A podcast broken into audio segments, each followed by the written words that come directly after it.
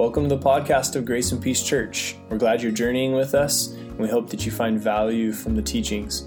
If you'd like to connect or support the mission of Grace and Peace Church, check us out at graceandpeacechurch.org or find us on Instagram or Facebook.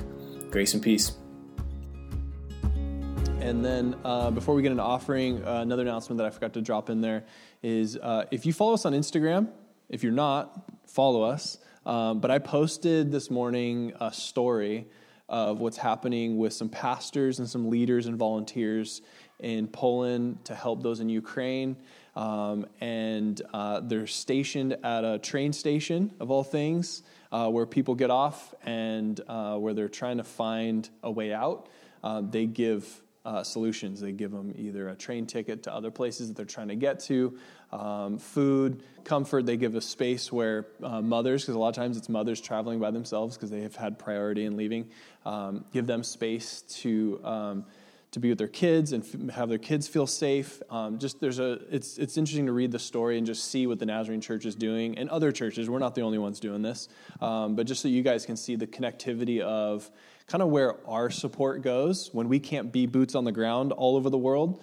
Um, but our finances, I know that's a scary thing to talk about in church, but it's what ultimately funds a lot of that stuff that happens in these places where serious conflict is happening right now, right? um, where people are just thrashed by war. And, um, and so when I was reading that, I was like, I got to post this, I got to share this. And so um, if you guys have time after church, don't do it right now, all right? Don't do now. But after church, go to our, our um, story on Instagram, and you can click on there and click on that post and read it. Just, I think there's something about being connected in one heart globally, right? Um, that the Holy Spirit connects us in beautiful ways. And so I uh, just want to encourage you to do that. Um, and then another thing um, you guys have been driving me crazy, so I got to get out of here. I'm going to take a sabbatical. I'm going to leave for, for two months. Um, I'm just kidding. Um, I'm, I'm trying to be obedient to what Scripture calls us to and what I see pastors and leaders do that I look up to that are modeling what it means to Sabbath well um, what it means to sabbatical well. So every seven years, um, Scripture talks about doing that. And so as a pastor, I'm going to be doing that, um, just so you guys know. Some of you guys already knew that, but um, just want to officially let you guys know. And then after Easter, we'll talk a little bit more about what that looks like and how you guys, uh, what that will be. And we'll have some guest speakers. One of them sitting in this room right over here somewhere. Um, and um, yeah, just excited to to have that space and to be part of a church that supports that. And so thank you guys for that, but we'll get into details and everything later. But um, just want to give you a heads up that that's what's happened May and June. So um, let's pray over our offering. Uh, we always do that because we don't pass a, a, basket or a bucket or anything like that anymore. It's all digital. So, but we want to pray over it and be obedient to that. So, Lord, we just um, we recognize that you work through um, all parts of our lives, um, including our finances. And, um, and so we just want to be good stewards as a church, as individuals uh, who follow you, Jesus, uh, to use the resources that you've given us. Um, even the jobs you've given us, the families, the things that we've inherited, maybe, um, all those things to be used for your glory. And so I just pray that um, you would continue to give us that heart that desire um, to see your kingdom come here on earth as it is in heaven, as you prayed uh, and as you taught us to pray. And, uh, and so just I pray that you would work through our finances in uh, miraculous ways and in supernatural, powerful ways that, um, that only you can, God. Um, so we pray this in your name. Amen. All right. We are kicking into some Palm Sunday stuff. Um, I'm going to warn you, we're going to we're going to flip this on its head a little bit. Um, Matt already alluded to it that the triumphal entry is uh, this is like kicks off Holy Week. This is Jesus riding in on a donkey. Maybe you're familiar with that story. Um, I'm going to hit on a little bit here. Um, but right off the bat, I want to tell you we're going to flip it on its head. Um, it's not what you think it is, okay? Um, and sometimes the church has made it exciting, super happy, like, yeah, he's going in to crush it. Yeah, he is. But there's also a flip side to that story um, that we're going to hit on because this week is also Good Friday, and we're not going to do a Good Friday service that's going to be woven in today. Hence the dark cross sitting here. It's kind of lit, but it's dark. It doesn't have flowers on it. And if you know what we do typically is we decorate the cross for Easter with flowers. Right now it's dark. And this week is a time of contemplation. And this is why. We're going to dig into it a little bit. Um, so uh, if you have your Bibles, break them open. If not, they're going to be, uh, the passages will be on the screen. Um, if you want to take notes on your phone, I didn't put the notes on the digital bulletin, but you can write them in your notes. Um, write down some of these things, these passages, these, uh, these uh, truths that we're going to be digging into here um, as we dig into Holy Week. Um, my prayer is that when we gather together, that your soul is refreshed, that you're inspired, that you're encouraged, um, and that you're not inspired by my words, but you're inspired by Scripture. So we're always going to be Scripture heavy. You're going to see some passages um, that I hope speak to you, that I hope that refresh your soul, and that this isn't just a dark moment where we walk away going, "Dang, I suck," but we recognize. Um, really who Jesus is in the middle of this, okay? So that's our prayer. That's always our prayer when Matt and Chris and I meet during the week. Like, we're just, we want to see this be a space where you guys are refreshed. So um, let's dig in. Um, so, uh, triumphal entry. Um, it's also known as Palm Sunday. Matt mentioned like this is where Jesus rides in on a donkey, and we are reminded what kind of king we worship. Okay, I'm going to dig into that in, in, further in the message, but uh, we follow Jesus, and he is one of sacrifice. He is one of humility, meekness, and he de- demonstrates sacrificial love. Okay? Just gonna start off with that. Like, he demonstrates what true love looks like. We know hot pink love in our world, right? We know like flashy love that is temporary, that is physical, that is uh, very visual. What Jesus demonstrates is what true love is. The word love has been distorted in our culture. Like we gotta we gotta reestablish what true love is, and this is what we're gonna hit on. So, triumphal entry. Why? Why is it important? What's the big deal? Um, I want to show you the an image because we've been going through all these images as we've been going through Lent. Many of you guys have given things up for Lent. Uh, you're dying to yourselves in some ways for Lent of certain things. And the image this week is the triumphal entry, is Jesus cruising in. But it comes from this beautiful monastery. I like, if I'm going to go to any monastery in the world, I think I'm going to this one, okay? Maybe that's what I do on my sabbatical. I don't know. But this is in Greece, and when I saw this, because I looked up where the image came from, it's in this building. Uh, before I share it to you, um, I want to set it up a little bit. That monks climbed this mountain and said, We need to put a place to worship God here, removed from everything, um, in this kind of beautiful location. And do you agree with that? Like, do you agree that this is a good place to worship God? Um, I was like, this is amazing. So, this is the image that you see inside this building. Um, we've been going through iconography. We've been looking at these icons that describe who Jesus is, what he's about, and what he's doing. Um, we live in a culture, I mentioned this before, that um, we use images a little different. We got them on our phone, and they're constantly just like we're inundated with images.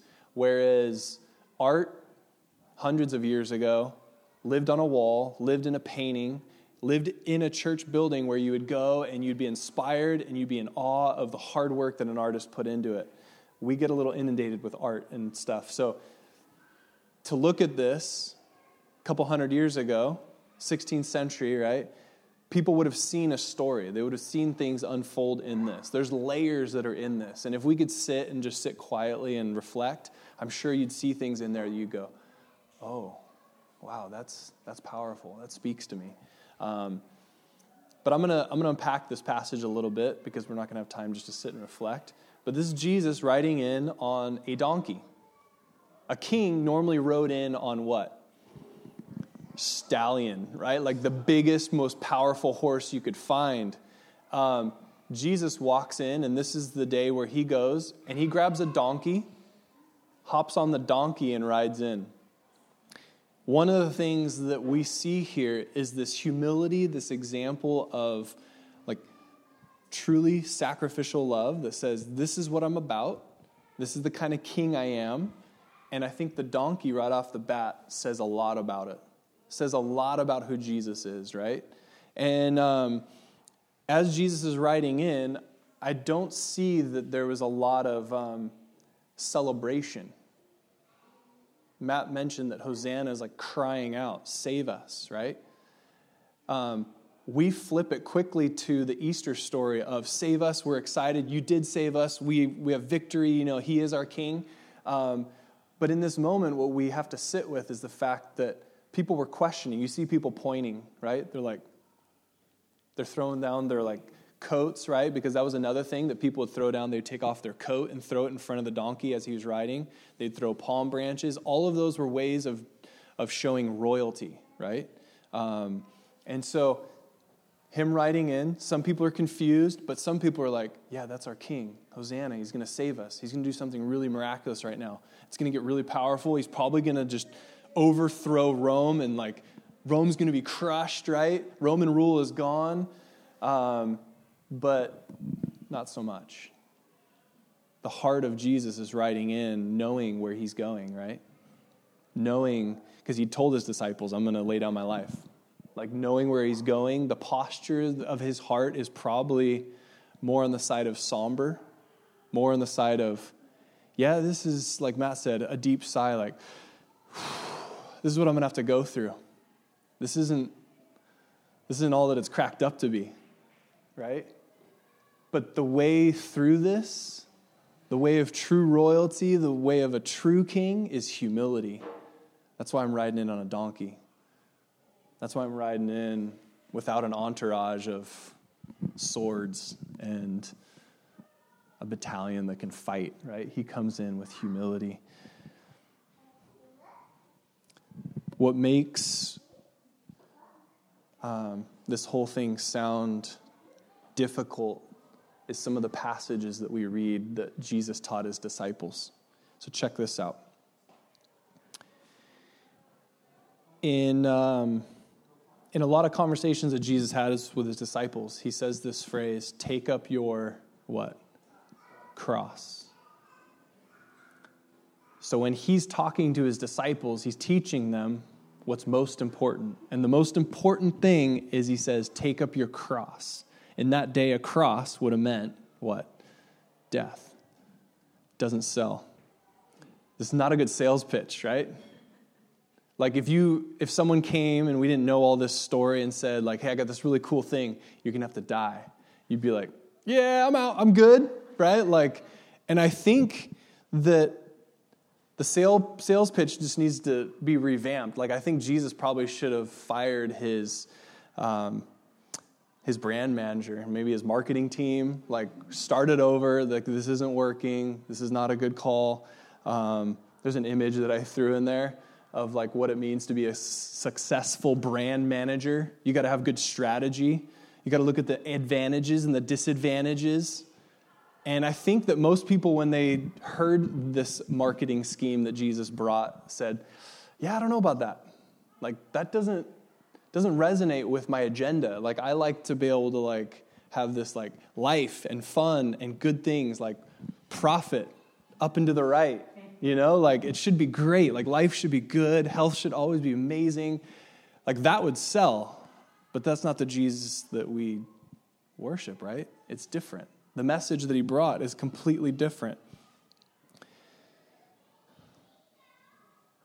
23 occurrences in the New Testament say, Take up your cross and follow me. Luke 9 23, here's an example of it. And he said to all, If anyone would come after me, here's the sales pitch get ready. Let him deny himself and take up his cross daily and follow me. Oh man, that like sign me up. I'm in, right? Like that's just not the approach. It goes on. So just to give you guys a little bit of a, a glimpse into this message. Um, but also how powerful it can be. So watch what happens here. Galatians 2:20. This is Apostle Paul talking. Um, he says, "I no longer live, but Christ lives in me." And in the message, I love how he how how Eugene Peterson phrases it. He says, "Christ's life showed me how."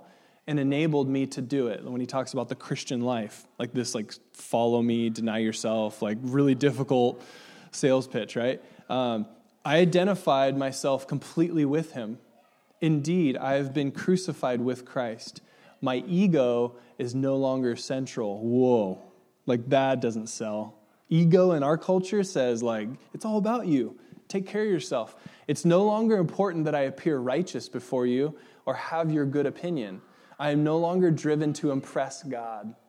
And notice how he doesn't say, like, to impress you all. It's more of like to impress God. Like, I'm not here to impress God. I'm here just to live, uh, uh, or to impress others, sorry. Um, but he, and then he goes on he says, uh, before you and have a good opinion, and I am no longer driven to impress to God, to impress God. Christ lives in me.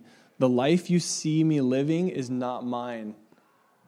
Oh, where did it go? I'm sorry. Uh, but it is lived by faith in the Son of God who loved me and gave himself for me, laid down his life, sacrificed his life for me. So he says, I'm going to do the same exact thing that he did for me because I see that there's truth and power in that. It goes on, John talks about this because John interacted a lot, one of the disciples, with Jesus. And in 1 John 3.16, it says, this is, uh, sorry, let me go back. Um, he says, that joy is my, that joy is mine and is now complete. He must become greater, I must become less. So, based on John's interaction with Jesus, he understood that, like, he must become greater, I must become less. My agenda has to begin to take the back seat. Um, this is how we know what love is. Jesus Christ laid down his life for us, and we ought to lay down our lives for our brothers and sisters. This passage in 1 John 3.16, uh, right before that, he goes and gives like this direction of like how to live this lifestyle of following Jesus. He says, if you see a need, meet a need, essentially. He sees that it's not about my own needs, it's about the needs of other people. Um, that's a phrase that my buddy Jimmy used to always say see a need, meet a need. I mean, maybe it's like a military thing, I don't know. But see a need, meet a need. And that was the heart of Jesus. That was the heart that it, he imparted on his disciples of constantly if you're walking around and you see something else somebody else struggling you help them um, the passage before this talks about if you see a, a brother that's in need of clothing shelter whatever and you do nothing about it your faith is means nothing right? And he says like you need to engage in your faith that says i'm going to care about other people. I'm going to lift up others more than myself. I'm going to put on the priorities of god more than my own priorities. So back to the triumphal entry. This is the heart that he has going into this of lay down my life. It's not a like, yeah, awesome, we're going to crush it. Like, I got this. It's, this is going to be difficult.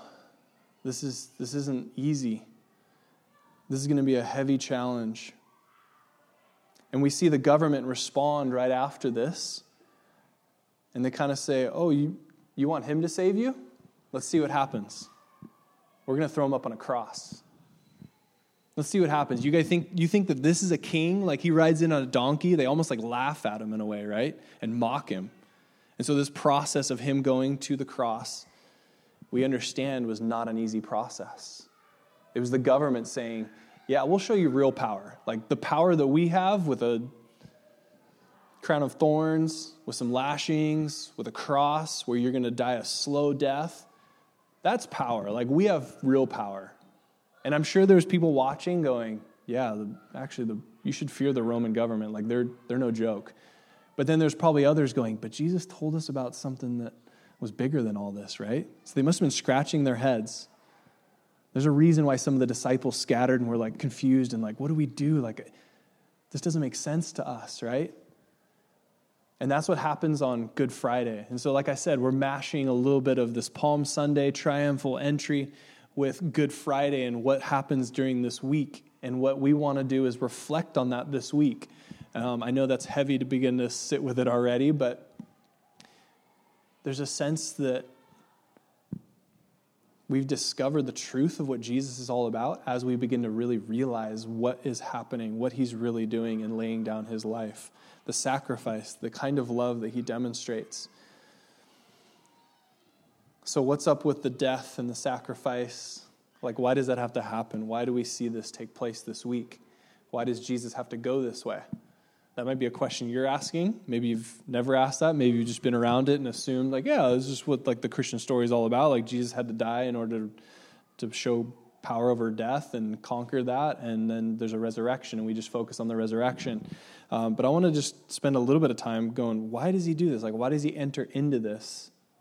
This way of riding on a donkey with humility and then being arrested, being beaten, being strung up on a cross? Like, why would you enter into that? Like, why is that like his mindset? Why is that his heart or his posture continually?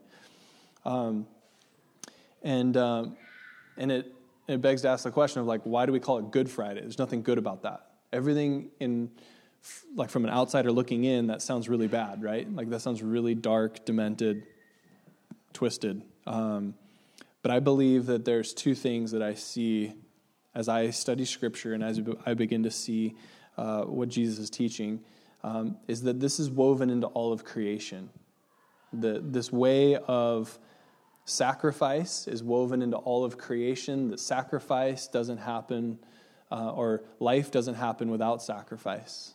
That there isn't this kind of life. And that's why we're in like springtime, right? Whereas like seeds that have died now bring life, that now we see flowers as a result of the death of that seed. Um, that analogy is used by Jesus. Like he, he describes that. Um, and so, in order to experience life, I think there has to be some death. And some of you that are uh, fasting during this season, I'm sure you're experiencing some micro deaths where you're like, man, I'm dying to myself right now because I really want to either be on social media or eat this food or whatever. And you're learning that there's a bit of a death that happens, but then there's also a bit of life, right? That we discover in dying to ourselves and dying to those, those desires and those things that we want. We, def- we find life. We find time with God. We find that that can be very much um, soothing to our soul or the, the thing that we really crave after. Um, so, there has to be a death in order for there to be life. And Jesus states it, and he says in John 12, he says, uh, The hour has come for the Son of Man to be glorified. Very truly I tell you, unless a kernel of wheat falls to the ground and what? And dies, it remains only a single seed. Anyone who loves their life will lose it, while anyone who hates their, their life in this world will keep it for eternal life. Whoever serves me must follow me and where I am, my servant also will be. My Father will honor the one who serves me. Laying down of our lives. There's a sacrifice that has to happen in order for life to exist. Um, he uses that analogy because I think it's something we all understand that without that death, there is no life. Um, that has to take place in order for life to, to happen. You've probably all experienced this in some way when you give a gift to somebody else, maybe for their birthday or just because you love them. It costs you, right? That's a micro example of what this is happening. And I think it's woven into all of creation for a reason because we understand that. That when you see someone in need, that's not easy to serve them. I think sometimes we make it sound like, oh, yeah, it's like fun to give and be generous and all this thing. But it costs you, right? Like you have to sit there at some point, unless it's you're just giving out of like excess and it's too easy for you then you should probably be giving more and like be helping and loving people more.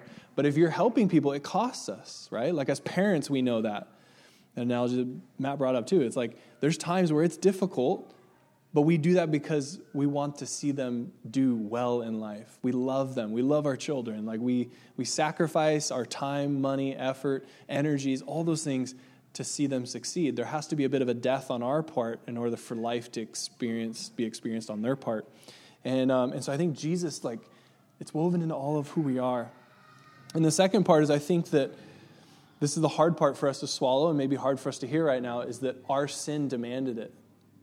That our darkness, the sin that exists in our world, demanded it. It demanded that death. And that we are participants in that still today. That we put Jesus on the cross by the ways that we live, right? Our darkness, our sin, our brokenness brings more of that death that exists. Um, and, and I know that's a tough pill to swallow, but the Jewish council, council demanded it, right? Um, sure, Pontius Pilate allowed it, like he was a participant in that. Um, but the dark evil exists around us all um, that put him on the cross is from us. Like we we are participants in that as well at times. Um, and and I think understanding that and understanding what took place that maybe we would have been just as complicit as all those people were in stringing him to the cross. That we might have been like, yeah, I don't know about this, but yeah, go for it because I don't want to stand out. I don't want to I don't want to get caught in the middle of this. And I think that's kind of the, the deciding factor of like, are we part of God's kingdom that is about love, that is about sacrifice, that is about dying to ourselves so that others may experience life? Or are we part of a kingdom that says, look out for number one, do whatever you can to step on other people in order to be successful in your own world? It's just, it's so polarizing, right? Pontius Pilate even had a moment where he could have been like, no, we're not going to do that. Like, we don't need to go about that way. Like, we don't need to kill this guy. But he was like, yeah, if that's what they want, let's go for it. I'm going to demonstrate my own power. I have that ability to do that. And I think there's a piece of that in all of us where we doubt the kingdom of God and the power and the, where true power lies, that we just don't fully buy into it. We don't fully commit to it and surrender to it. And that's like the second part of why this darkness exists, why that had to be a death that took place on Jesus' part. Um, that we wouldn't believe him if he came and said, I'm powerful with a sword and with a stallion. We'd be like, cool, you're another king like all the rest. But because he came on a donkey and because he came and laid down his life, we understand that he has power over something bigger than any king that's ever existed in this, in this realm, right? In this world. He demonstrated what true power looks like. And the only way that we believe that is if there was death. Because death demonstrates not only our brokenness that we put him there, but it also demonstrates his power over it. And we're not going to jump to that story yet. This is the beginning of the story. We can't jump to Easter quite that fast.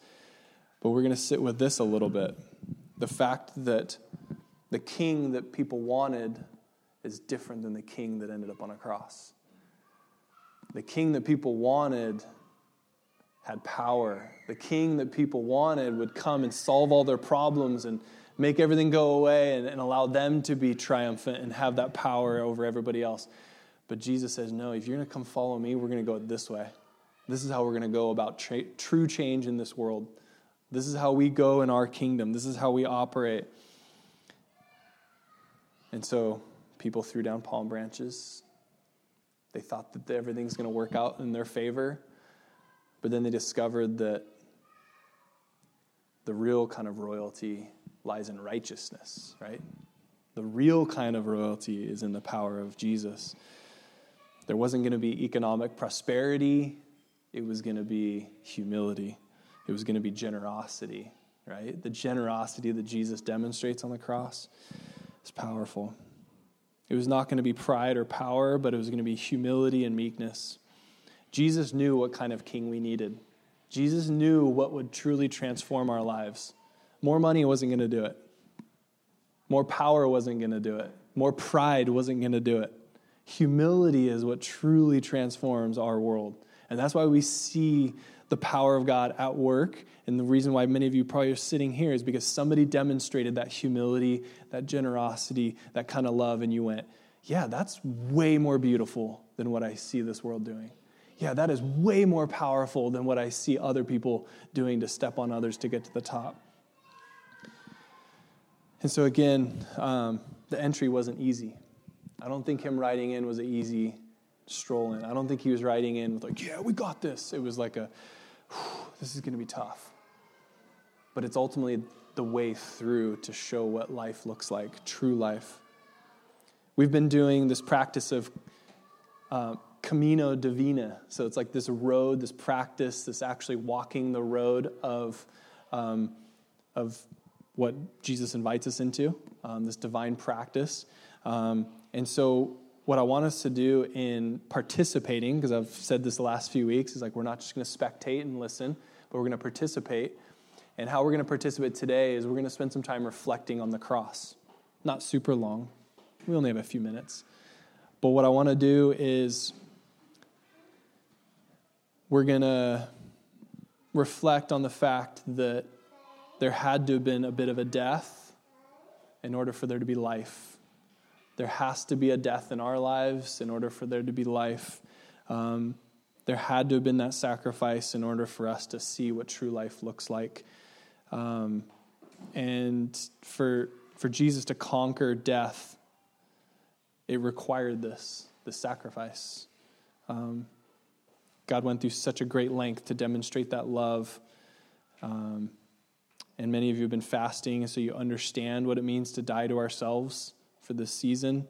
Um, hopefully, it's not just for this season, hopefully, it continues on. But we learn to die to ourselves in order to allow Christ to be glorified in us, for Christ to be the priority, Him to be the thing that we focus on with our entire lives. And so, what I want to do is reflect on the cross and the brokenness and the ways, the contrast between the two.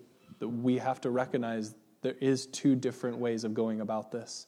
And the darkness of the cross shows that there is humility, that there is sacrifice, um, generosity is required, that we need to step into that. And so I want to show you guys this poem by Jason Petty. His, uh, his like, I guess, spoken word name is Propaganda, but um, I want you guys to listen to this spoken word that I believe captures what happens here as we go into this week, as we go into Good Friday, as we go into this time where um, Jesus demonstrates this sacrifice. And, uh, and I think it'd be good to reflect on it, reflect on it this week, um, and, and sit with it. And so, what we're going to do is we're going to play that at the end of that. Um, just we're going to have the lights low, and we're just going to invite you just to leave um, and leave this space with contemplation, with reflection, um, in honor and respect of what took place, right? Um, to begin to reflect on truly what Jesus did on the cross. And that's why it's dark. And that's why it will continue to remain dark until Easter. So, reflect on this spoken word.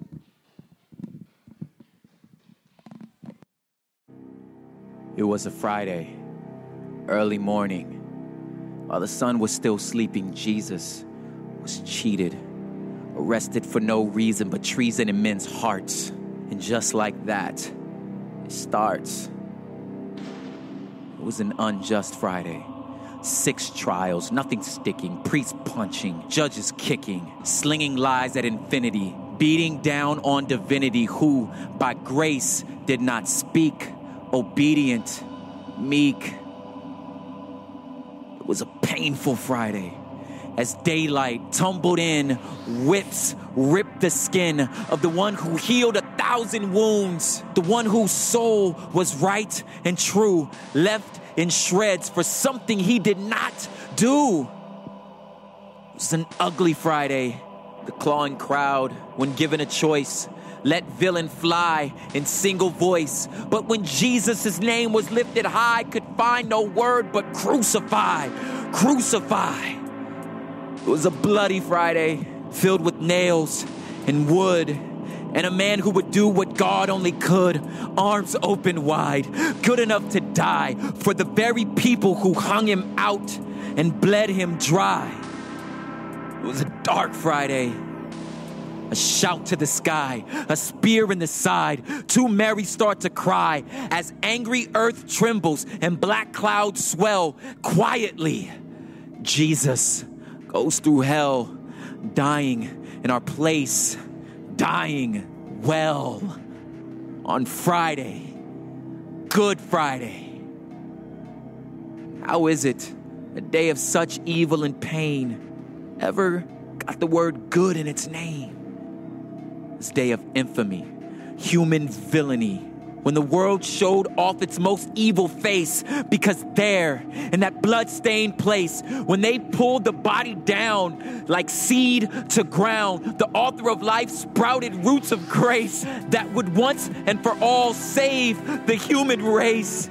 This victory death a complete surprise as demons and devils with fear in their eyes realized that once a perfect man died, the law was finally satisfied.